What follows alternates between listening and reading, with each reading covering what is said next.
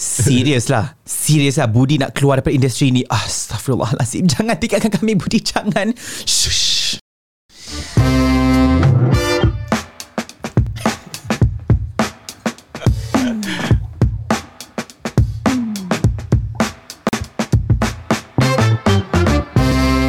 Lagu intro ni kan Setiap kali I pasang kan Memang ni je lagu yang macam sesuai untuk macam pemula lah introduction. Tetamu you pun dah menari-menari dah ni. Ah semua semua lah yang datang kan mesti. Menari. macam, sebab irama dia macam ni kan best kan macam kita nak goyang bahu je.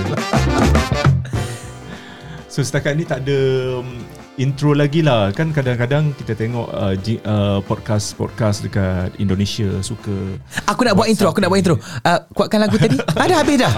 Okay Selamat kembali ke Borak Sini Habis Sini. Bersama Budi Budi Budi Budi. Semua yang you nak tahu ada di sini. Kekal bersama kami di Spotify dan YouTube.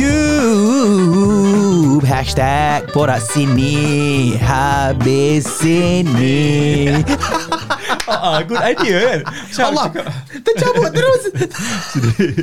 Tercabut. Eh, sinilah. Sini, sini. Azim Beria-ria nak buat intro tercabut.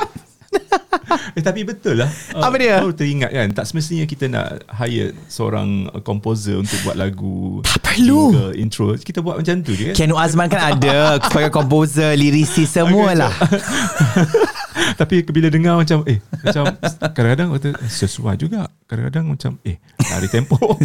Lari tempo. Hai Budi. Okay hai. Kianu Kita dah berada dekat Bahagian kedua Sharing is caring eh. Sharing is caring Betul. Yelah Banyak yang uh, pelajar-pelajar ataupun um, remaja kat luar sana mengidamkan yeah. career sebagai seorang pengacara seperti Keanu. Ya Dan tentunya uh, atas niat masing-masing lah. Ada Mm-mm. setengah orang nak glamour. Ya Ada setengah orang nak nama. Mm. Ada setengah orang nak duit. Betul. Sudah tentu kan. Jadinya Ada setengah nak ditemu drama Budi Okay, kita nak uh, pelajar-pelajar ataupun yang tak tak kira siapa lah Ya. yang bercita-cita nak jadi uh, Pengacara. pengacara, MC, uh, penyampai radio semua. Bagaimana nak membentuk diri kita sebagai seorang selebriti mm-hmm. uh, dan juga uh, pengacara, uh, penyampai berita ke apa ke. Bagaimana kita nak membentuk uh, diri kita daripada zaman remaja lagi? Okay Zaman remaja maksudnya kadang-kadang cita-cita kita kan orang yeah. tanya apa cita-cita awak kadang-kadang dia kata ah, cikgu tiba-tiba tahun depan lain pula Tukar pula, Dia eh? Keanu eh Keanu jadi Bomba uh, penyampai, penyampai radio aku pun boleh buat jadi menjadi Oh, macam dia. okey, Ah, tu dia, Mm-mm. dia tengok pada orang Ya hmm. So macam mana membentuk dari umur yang muda daripada yang muda hmm. Hmm, saya rasa kita yang pertama kita kena ada minat lah. Hmm. Kalau tak minat nak jadi pengacara susah.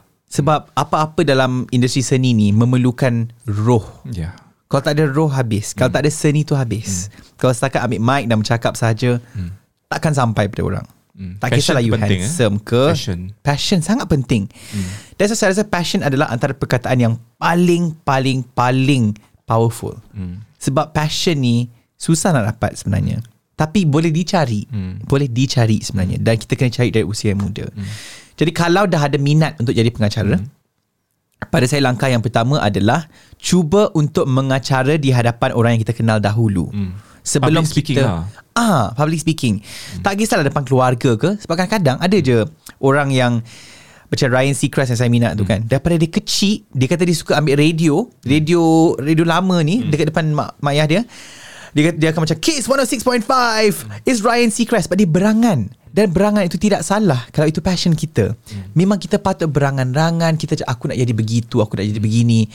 Tak ada masalah. Jadi um, Mulakan dengan mengacara di depan orang kita kenal dan ki- orang kita selesa dulu. Lepas kita dah semakin selesa depan dia orang, kita naikkan mungkin dekat sekolah. Hmm. Ah, saya nak mengacarakan hari guru ke atau hari kanak-kanak ke apa ke walaupun rasa macam benda tu benda kecil je pun depan kawan-kawan depan budak sekolah dan depan cikgu je pun tapi itu boleh meningkatkan keyakinan kita hmm. kita buat tu barulah kita akan lebih yakin untuk buat job luar hmm. dan sebagainya hmm. barulah kita boleh masuk ke TV ataupun jadi pengacara di Instagram dan sebagainya lah dan sekarang pun dalam era uh, apa ni digital ni pun kita boleh mulakan kat YouTube sebenarnya YouTube. buat je Instagram live ke hmm. buatlah vlog ke buatlah YouTube video ke apa ke itu pun boleh mengajar kita untuk selesa depan kamera Ya. Yeah. sebab kamera tu walaupun kita pegang tapi tetap hmm. eh nak cakap depan orang dan cakap depan kamera hmm. tu beza kan. Hmm. Kita mungkin rasa macam alah apa susah sangat on je kamera hmm. tu borak je lah. Tapi setengah orang bila dia nampak tengah rakam tu dia terus macam takutnya aku, hmm. takutnya aku. Tapi kalau takut tapi tetap minat hmm. kita buat je asalkan kita akan selesakan diri hmm. kita dan menjadi pengacara yang insya-Allah orang kata macam tak nampak hmm. tak nampak awkward lah depan kamera hmm. macam tu. Hmm. Kiano untuk un, uh, penonton-penonton kita uh, yang nak jadi pengacara macam Kiano ni. Mhm. Kat mana nak belajar? Macam-macam cara sekarang. Hmm. Macam saya pun Tak cara cara pergi ke college, university. Oh macam tu Maksud Budi Ah, ah, maksud ambil course, eh? kursus, kursus. Course-nya saya rasa masscom lah kot Masscom lah. Kena ambil Masscom. masscom. Ataupun broadcasting ke hmm. Ataupun Macam saya ambil komunikasi korporat hmm. Kan Apa-apa dalam Communication Adalah Cukup lah hmm. Untuk kita nak belajar Tapi sebenarnya Nak jadi pengacara ni kita kena ada dapatkan pengalaman kat luar. Hmm. Sebab saya belajar sepanjang 3 tahun dekat college masa hmm. tu pun nak kata dia mendidik saya jadi pengacara yang baik tak juga. Hmm. Itu more of skill. Yeah. Itu more of macam mana kita nak uh, belakang tabir, macam mana nak tulis skrip, hmm. macam mana kita nak buat short film contoh, hmm. cara berkomunikasi tapi untuk kita mengasah bakat kita sebagai pengacara Hmm. itu kita kena ada effort sendiri. Hmm. Macam Budi uh, Ha. yang dah kertu ni kan? Allah. Belajar melalui YouTube ya. Ya. YouTube kan? YouTube banyak ah, cara nak guna kamera, Ah, macam mana cara untuk bercakap depan kamera, semua ada dekat YouTube. Cara nak set up itu Ah. ini semua kan? Ah, semua ada. Betul, saya setuju. Jadi nak jadi pengacara pun boleh belajar kat YouTube sebenarnya. Tak payahlah pergi college, universiti. kalau nak pergi, kalau tak nak pun tak apa, boleh juga kat YouTube. Betul, saya pun cara saya belajar yang utama Ah. adalah belajar kat YouTube. Kan saya kata tadi. Ah. Saya search Awal Asyari mengacarakan mentor ke ataupun uh, One in a Million. Hmm. Saya tengok cara Ali Sata buat AJL, saya tengok cara Ryan Seacrest. Itu adalah sekolah utama saya sebagai pengacara. Dan it's Bukan- free. Uh, Kiana bukan nak meniru mereka eh. Tidak. Saya nak tengok gaya diorang. Gaya diorang. Apa yang dibenarkan atas pentas, apa yang tidak dibenarkan. Sebab ikut kan, kalau kita orang cakap ikut suka hati kita, ah dah mencarut lah. Itulah mengutuk lah apalah. Contoh sekarang ni ap- apa-apa yang sensitif. Okay, tiga benda yang tak boleh sentuh dekat TV adalah uh, politik, Politik. bangsa dan agama. Tiga Oh. benda ni memang tak boleh sentuh dekat TV. Memang tak boleh langsung kita nak berdebat tentang benda macam ni di TV. Sensitif ya. Dan juga benda-benda lucah eh. Benda-benda macam tak boleh Mencarut semua tak boleh ha, Memang habis kena buang Bila kerja kalau kita cakap macam tu Jadi saya te- Lagi banyak saya tengok video-video Diorang mengacara Saya tahu Oh okay Hmm. Kalau diorang nak Contoh Sindir siapa-siapa ke Diorang akan buat cara macam tu Macam tu So itu cara di, Itu apa Cara diorang membantu saya Memahami skop Yang saya boleh mengacara Hmm. Macam Ya. Kianu sendiri pernah tak uh, macam tersasul ke macam uh, keluar benda-benda yang tak sepatutnya kita bercakap uh, Radio? radio. Ya.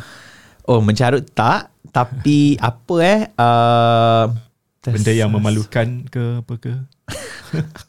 Terbersin biasa lah eh. Okey, ada satu benda. Oh ya Allah bersin, pernah uh, apa lagi? Okey, okey, pernah sekali ni kontes. Ha. Ada kontes Dekat konti ni. dekat konti. Ini minggu pertama saya start ada kontes, okey. Okey. Siapa yang boleh jawab soalan dengan betul dapat RM100 cash, okey. Jadi dia soalan ni macam dia dia macam ni kita main lagu macam sikit contoh dua saat. Betul teka lagu ini. Okey. Jadi orang call lah. Hmm. Okay. Dia tak sempat lagi bagi jawapan dia. Saya terplay lagu tu. Full. Full Saya macam Ya Allah Aku tertekan salah butang Tak tahu mana nak stop Budi astagfirullah Tak boleh nak stop Saya dah macam Aku kena buang kerja Oh kena, dia manual eh. Tidak korang macam dah rakam terus. Dia tu, rakam macam beberapa minit sebelum Oh. Tapi tetap macam like Ya Allah ya Allah, ya Allah.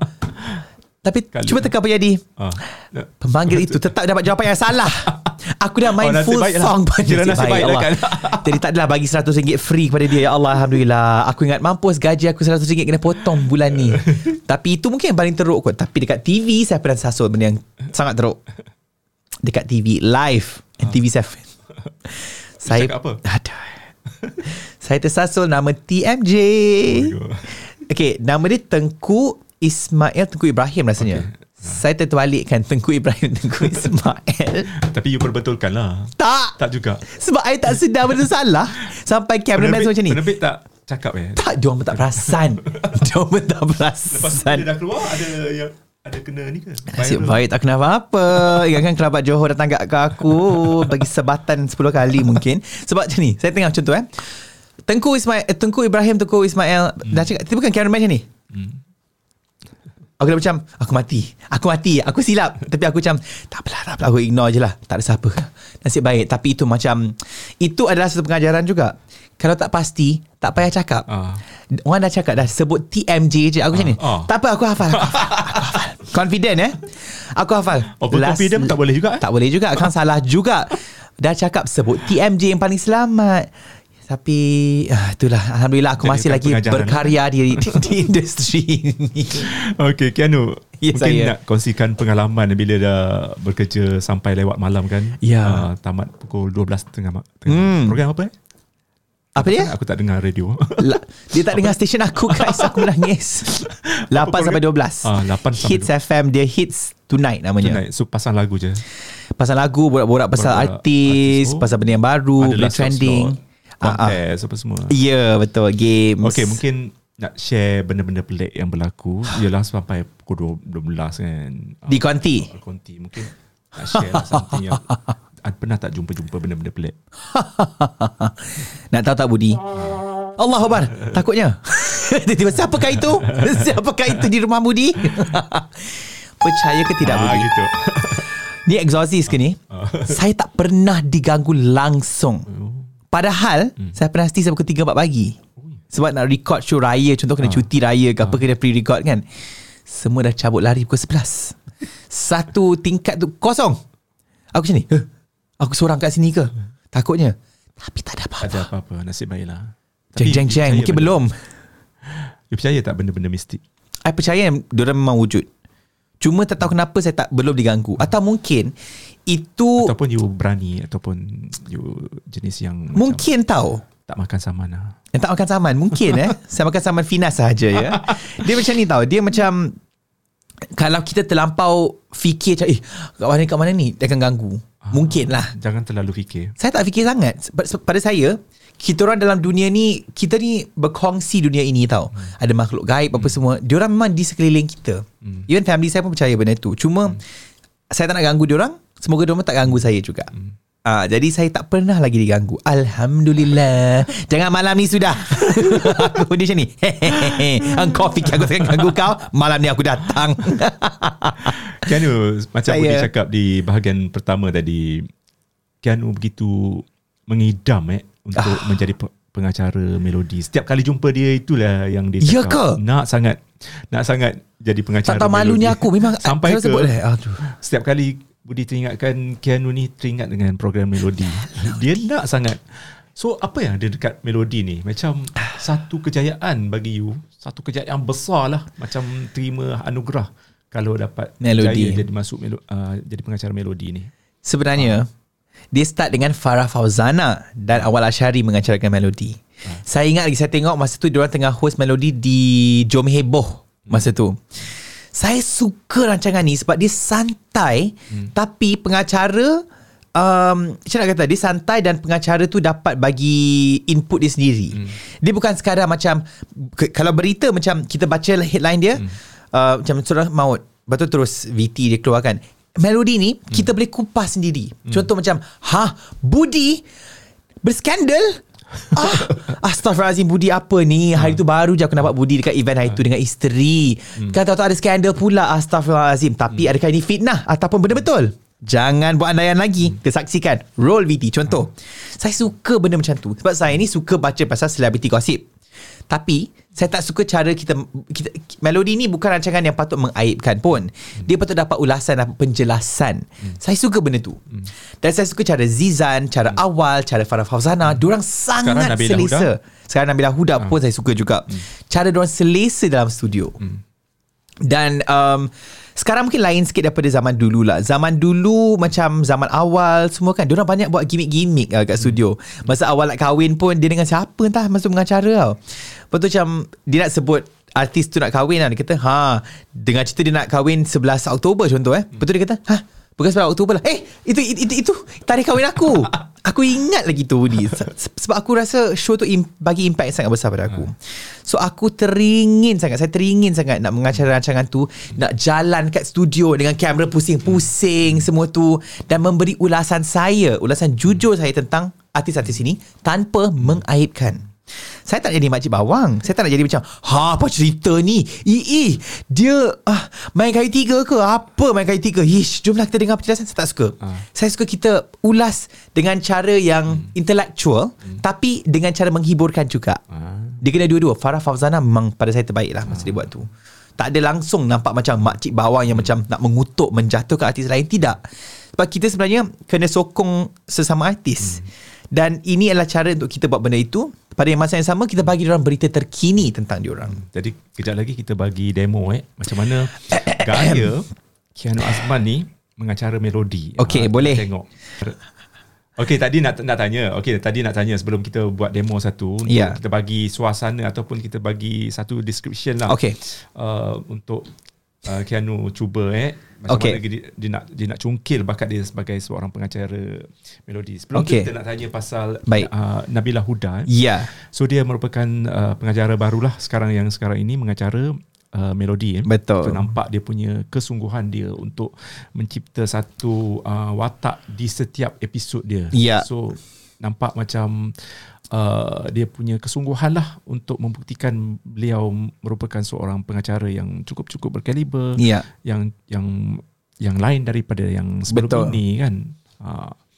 Jadinya apa pendapat uh, Kianu dengan Nabila Huda mengacarakan melodi ni? Saya rasa Nabila Huda Membuat benda yang Sangat berani sebab nak mengacarakan melodi seorang tu tidak mudah. Lagi-lagi ada cerita pasal inilah isu pasal ini kes pasal ini kan. Kalau kita ada dua orang, kita boleh banter tau. Kita boleh bincang. Oh kan kau rasa macam mana? Dia ni dah lah seorang-seorang kat studio, tapi dia pandai bila dia keluarkan watak tu, jadi ada benda yang fun sikit untuk diri dia sendiri dan juga penonton. Jadi orang tengok tak jemu. Sebab tak adalah macam Okay minggu ni kita ada Allah Baik aku tengok berita Baik aku baca je artikel online Ah, Tapi ini macam mana kita nak pastikan Orang bukan sekadar baca headline Tapi dia nak tengok melodi juga Untuk tahu dengan lebih lanjut Dengan cara yang menghiburkan Nabila Huda does it very well Hmm. Saya rasa dia kreatif Dia tak dia tak segan, tak malu untuk keluarkan sisi dramatik dia. Hmm. So, anugerah drama sangat pun dia buat dengan Ain Idrus masa tu kan. Ya. Saya suka sangat kan dengan dia orang Kan? joke-joke dia semua dan joke-joke dia tidak melampaui batas. Hmm. Itu susah juga sebenarnya. Kadang-kadang bila kita terlampau dramatik ni, terkeluar benda yang terlampau pedas. Tapi saya rasa setakat ini belum ada lagi kes Nabila Huda terlepas cakap benda yang terlampau teruk ke apa ke. Dulu pengacara melodi pernah kita tengok kadang orang mesti Tersasul. kutuk, tersasul. Ah tersasul benda yang agak um, agak sensitif. Kadang-kadang bukannya kita maksudkan itu pun tapi netizen biasalah kan. Tapi Nabila Huda saya rasa dia bagus. Hmm. Dia selam, cara dia mengacara selamat tapi menghiburkan. So Abil, I love you. Please, aku nak host dengan kau. Mungkin akan lagi best kalau kita berdua. Mungkin, mungkin ya. Hmm. Okay. Kita nak bagi satu gambaran Okey. di mana um, Kianu akan uh, buat dengan cara beliau tersendiri. Okay. Okey. Uh, dia bukan gosip apa, cuma Ya. berita yang mengatakan uh, Uyana Arshad dah kahwin dengan Raja Syairan. Okay. Dan dia terpaksa batalkan dia punya majlis uh, apa resepsi ke apa Okey. uh, macam itulah sebab um, kan musim hujan kan. Ya. So can and then apa yang you boleh uh, create dengan I punya informasi tu. Okay. Ah. Ni untuk melodi kan? Ah. Okay, melodi kan. saya, Sorry. saya fikir je. Kita kembali selepas ini dalam melodi. okay, Sat. Uyana Arsyad dengan Raja Syairan, dia punya majlis dia kena tunda. Ah, tu, uh, kena ni lah Cancel ke? Cancel. Ini ini just contoh je lah Contoh, kan okey. Ah, Cik, sebab macam berita betul tak? Ah, betul. Ah, Itu info yang sedikit Tapi macam mana you nak create Menjadi lebih menarik Okay, okay. Uh, okay, okay. Um, hmm. Boleh start eh? ah, Ini melodi ni Melodi eh? Melodi eh Okay. Bismillahirrahmanirrahim. Okay nanti kita tag Sakura, Sakura. Ah, Velvet Intan- Sakura, Intan Dubai Zura. Okay. Sorry kena minum kopi kejap ni sebab berita ni hangat sikit, hangat, hangat. Boleh on aircon tak? Ha? Oh dah on dah. Aduh, ingatkan tak on lagi. Bukan apa. Antara pelakon pengacara favourite saya Uyana Arshad Siapa tak kenal kan Dah kahwin dengan penyanyi terkenal Raja Syahiran Baru nak buat Majlis besar-besar Dengan cerita 5,000 orang nak pi Aku tak termasuk dalam tu eh Boleh tak tambah seorang lagi Jadi Tapi MC pun tak apa. Ya, saya duduk bersila pun tak ada masalah sebenarnya. Tapi dengan cerita, terpaksa batalkan majlis diorang sebab terkena banjir. Hall tu semua banjir. Air naik sampai ke paras. Ni ha, dekat dekat uh, ke dinding tau. Ya Allah, kesian kan.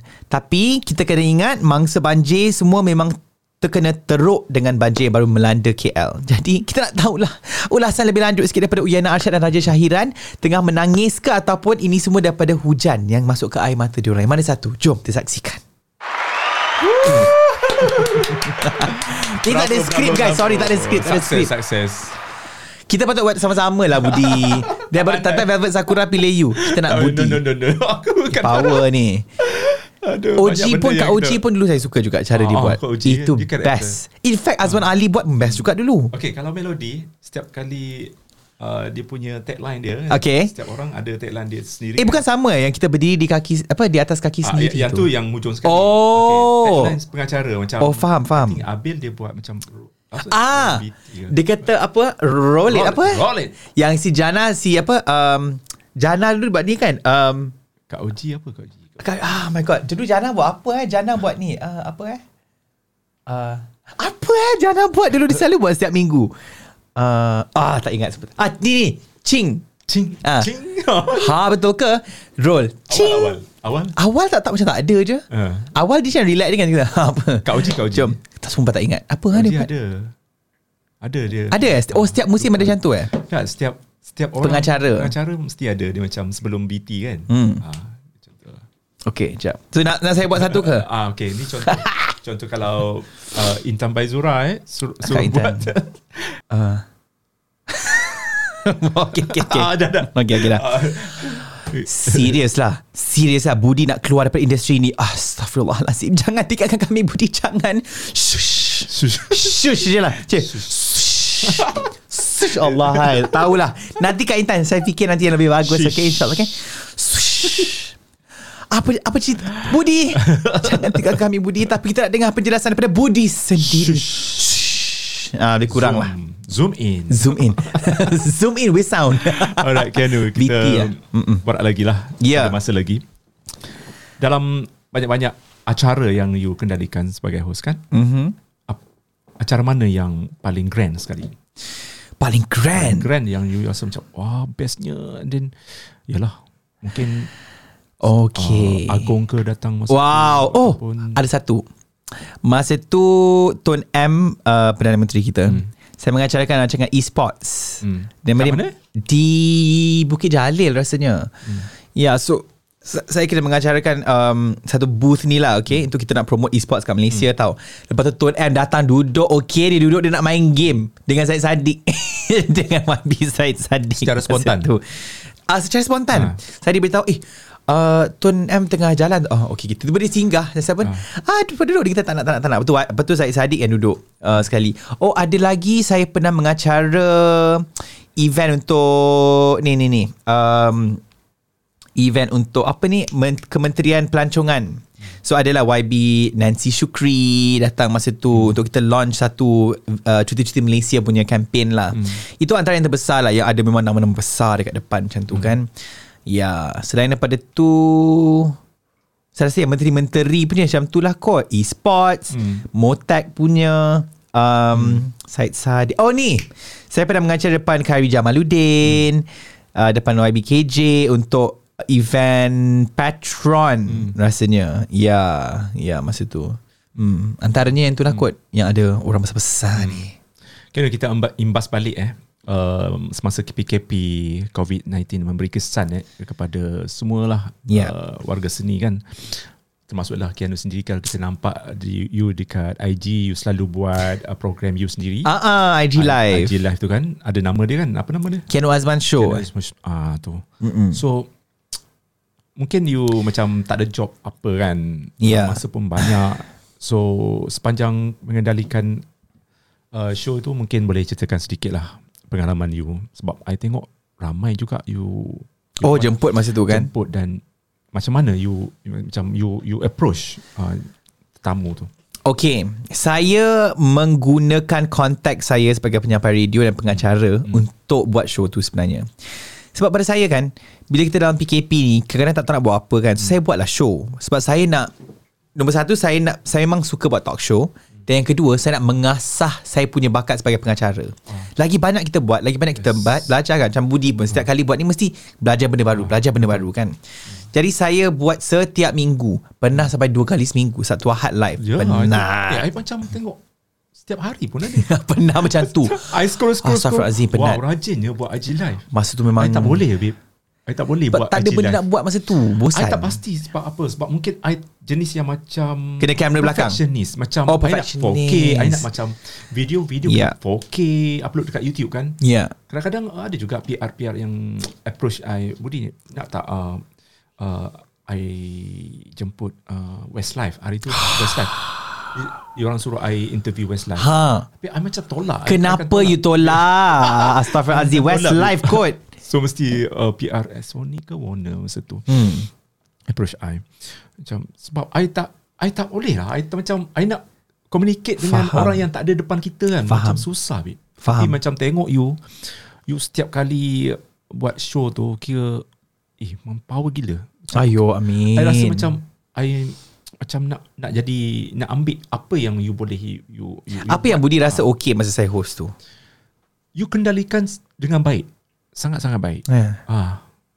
Dan macam mana you you mengendalikan program tu dengan uh, misal katalah uh, oh, tetamu tu lambat masuk. Okey. Tapi you ambil benda lain untuk jadikan satu bahan untuk Faham. penonton. You tak ada diam apa semua. Ah. Itu tak tak apa yang membantu saya dengan tu. Ah. Events. Bila kita mengendalikan majlis, hmm. benda tu kan live. Hmm. Contoh eh, PA system tiba-tiba rosak ke hmm. ataupun uh, menteri jemputan tu datang lambat ke apa ke, takkan kita nak diam diri je kan. Hmm. Jadi benda tu mengajar saya yang apa-apa sekali, uh, sekali berlaku, kita kena cakap. Hmm. Even masa saya buat live kat NTV 7 pun, kadang-kadang gas sampai lambat. Kita dah pergi kat sofa tu, hmm. kat Intan masa tu kan. Gas tak sampai lagi, gas tak sampai lagi. Ha?